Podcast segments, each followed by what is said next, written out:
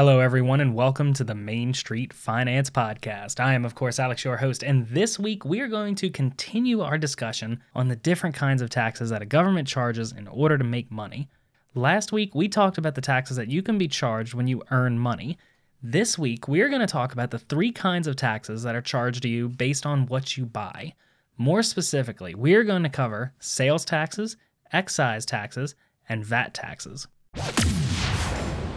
You're listening to the Main Street Finance Podcast, where we take the Wall Street bull by the horns to help you achieve your financial goals. Whether it's budgeting, investing, or financial independence, we tackle the big questions in the pursuit of financial literacy. And now, your host.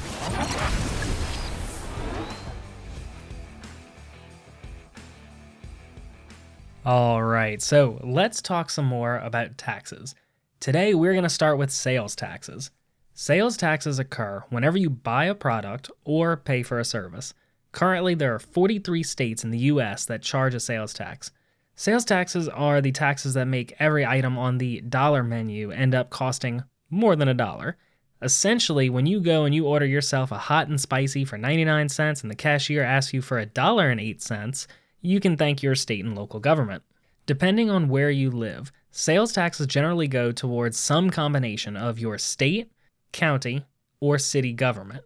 This can get weird because most states charge a sales tax and then also allow the county or city governments to add their own sales taxes on top of it. Let's go back to our 3 a.m. drive through example. Where I live, there are all three. There is a state, county, and city sales tax. So let's pump up the numbers a little bit and let's figure this out. This is an actual thing that has happened to me several times when I was in college, but the dollar amounts have been changed to make the math easier to follow. Fun fact, it's not on the menu, and disclaimer, I haven't done this in a few years, but if you go to Wendy's, you can actually place an order for 50 chicken nuggets. Well, let's say me and a few friends go out and order ourselves 300 chicken nuggets, and the total comes out to $100. Where I live, the state charges a 6.5% sales tax, the county charges 1.5%, and the city charges 2%. All of that together forms a 10% sales tax, meaning that my $100 nugget purchase is now a $110 purchase. Of that additional $10 I have to pay, $6.50 goes to the state, $1.50 goes to the county, and $2 goes to the city. After all of that, me and the boys get to take our hoard of several hundred nuggets back to the cave where there may or may not have been alcohol and Rick and Morty. Sales taxes go to your local governments to fund their miscellaneous expenses. So let's take a second and think. Whenever you buy something, depending on where you live, you can be potentially taxed three different times. But depending on what you're buying, there could be even more taxes. And with that, let's talk about excise taxes. Excise taxes are taxes that are imposed on specific goods or services in addition to a sales tax. A nickname for several of these taxes are called sin taxes. This is because some of the things that are affected by excise taxes are considered sins depending on which religion you follow. The theory on these taxes is if you make something more expensive, then people are less likely to buy it or will buy less of it. Excise taxes are generally punitive, meaning they're meant to punish people who would buy it, but not always. Some examples of punitive or sin taxes are taxes on cigarettes, alcohol, gambling, soda, and gasoline. Cigarettes, alcohol, and gambling are probably the easiest one for this to make sense with. Governments don't like those activities and want to tax them to make them less prevalent. Soda is bad for your health, so governments may either tax sodas directly or just have a tax on sugar to help lower the consumption. Finally, gasoline gets extra taxes in order to encourage people to carpool, ride a bike, buy an electric car, or really just use less gas. Similarly, a government entity can charge a carbon tax in order to help reduce pollution by charging companies for the amount of carbon that they release from their facility. As I said, not all excise taxes are sin taxes. An example of an exception of this is a hotel tax. The government is not trying to stifle travel, but the idea is that local residents pay property taxes, which we'll talk about next week, but visitors take advantage of most of the things that those taxes pay for without having to actually pay those taxes. So, in order to sort of tip the scales a little bit closer to even, most cities will charge a hotel tax. Although, depending on the specific government, they may or may not use that money to fund their tourism departments or help put on events for everybody in order to increase tourism. In many cases, excise taxes are earmarked for specific things. For example, the US government charges about 19 cents per gallon as a national gasoline tax. That money goes to help fund the ongoing maintenance and repair of roads and bridges.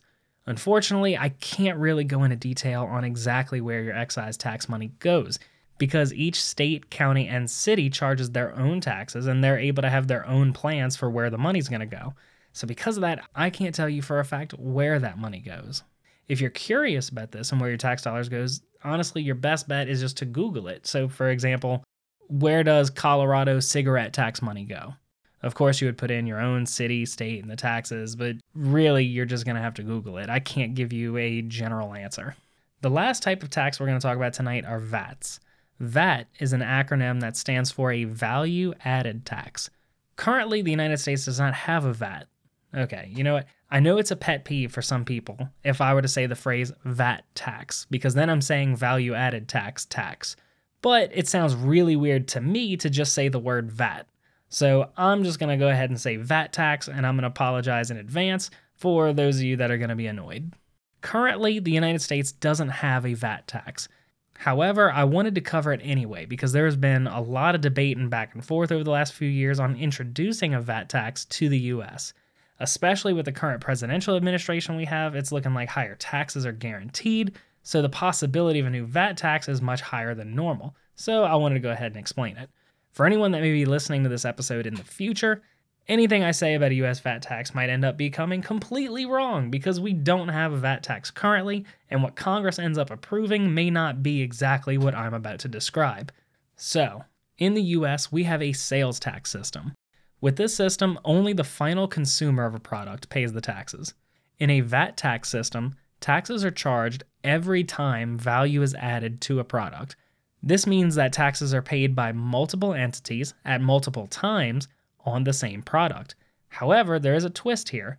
In a VAT system, much like with a sales tax system, the consumer is the one who ends up paying all of the taxes.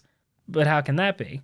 Well, at each step in the supply chain, all of the VAT taxes paid, but some of the taxes were paid by the previous person in the supply chain, so you need to refund them for the taxes they already paid. So, at all but the first step in the supply chain, the money paid in taxes is split. Some of the money goes to the government, and some goes to the previous company in the supply chain in order to reimburse them for the taxes that they already paid. Now, I'm sure that I lost most of you there. I've had to read several explanations to try to get my head around it. So let's use my favorite teaching technique working through an example. Let's take lumber because I think that is a relatively easy thing to really visualize the supply chain for. Let's say for this scenario, we have a 10% VAT tax. So, say you have a logging company that goes and cuts down some trees. Now, even though trees are huge, let's keep this simple and talk about those trees as the value per 2x4. So, we're just going to talk about it in a different scale. So, let's say that per two by four, those freshly cut down trees are worth $1. The logger sells those trees to a lumber mill for a dollar and charges an extra 10 cents because of the 10% tax. The logging company keeps the dollar and sends the 10 cent tax to the government. The lumber mill then takes the trees and turns them into actual 2x4s. Because the wood is now in a more usable form, the value of that now cut 2x4 has been raised from the $1 it was purchased at to the now $2. The mill then turns around and sells the lumber to, let's say, Home Depot for $2.20. The $2 is what the lumber is worth, and the 20 cents comes from the 10% tax. But wait, the tax is 10%, but on those same 2x4s, the mill paid 10 cents in taxes when they bought it, and now Lowe's is paying 20 cents in taxes. So altogether, that's 30 cents in taxes that are being paid on $2 worth of product. 30 cents in taxes is, of course, more than what a 10% tax should be. So what happens? Well, Home Depot still pays their 20 cents in taxes because, you know, they bought $2 worth of wood with a 10% tax. But only 10 cents actually goes to the government. The other 10 cents goes back to the lumber company to pay them back for the taxes that they paid. Let's pause for a second. The lumber mill paid 10 cents per 2x4 when they bought the wood, and now they are receiving 10 cents back now that they've sold the wood to Home Depot. So if you look at it on the net, the lumber mill hasn't lost anything to taxes, and Home Depot has paid the entire 20 cents in taxes. So with that in mind, let's continue.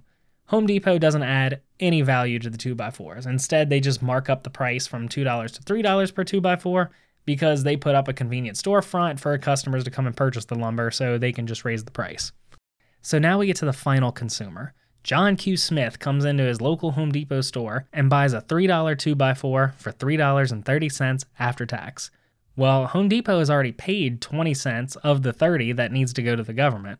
So the government is only missing 10 cents of what they're owed. So when the customer pays 30 cents in taxes, 20 cents goes to Home Depot to pay them back, and the last 10 cents goes to the government. At the end of the day, both the mill and Home Depot paid taxes, but were later reimbursed for them. The person that actually paid the taxes was the final consumer. Keep in mind that with a standard 10% VAT and a 10% sales tax, the amount of taxes are the same, and the person who pays the tax is the same. The only difference is that in a VAT system, a piece of the tax money is sent to the government at every stage in the product development process. With the sales tax system, the government gets the full amount of the taxes when the final consumer purchases the product. In the VAT system, in the example we just did, the government received 10 cents from the mill, 10 cents from Home Depot, and 10 cents from the final consumer. In a sales tax system, the government would have still received the 30 cents, but they would have received it all at the end when John Smith bought his wood. From the government's perspective, a VAT system can be considered better because the government gets paid earlier and more often than with a sales tax system. Remember, it's the same amount of taxes, but the timing is different. However, the burden on companies is much easier in a sales tax system. Imagine all of the new accounting regulations and the administrative, just sheer effort it takes a lot of administrative effort for a company to keep track of where all this money is going. And then at the end of the day, it's a net zero. They didn't make any money, they didn't spend any money. It's just money changing hands. But anyway, I am not here to make a decision on which system is better. I am simply here to explain to you how the thing works so that you can make your own educated decision. So, with that, that is our episode on the taxes that you pay when you buy something. What do you think of sales taxes versus a VAT tax? Do you think excise taxes, or more specifically the sin taxes, do anything to curb the behaviors that they're trying to lessen? Be sure to leave a comment below if you're listening on YouTube, or send me a tweet at Main Street Money. Next week, we're going to be having our last episode on the types of taxes, where we are going to be talking about the types of taxes on the things you own. Be sure to check that episode out, and I will see you all next week. Thank you for listening to the Main Street Finance Podcast. Have a question on today's topics or have suggestions for future episodes? Send an email to mainstfinance at gmail.com. Sharing is caring, so if you learned something new and useful today, make sure you share with friends and family. Don't forget to like and subscribe to be notified of new episodes. For demonstrations and more examples, be sure to check out the YouTube channel. We'll see you next time.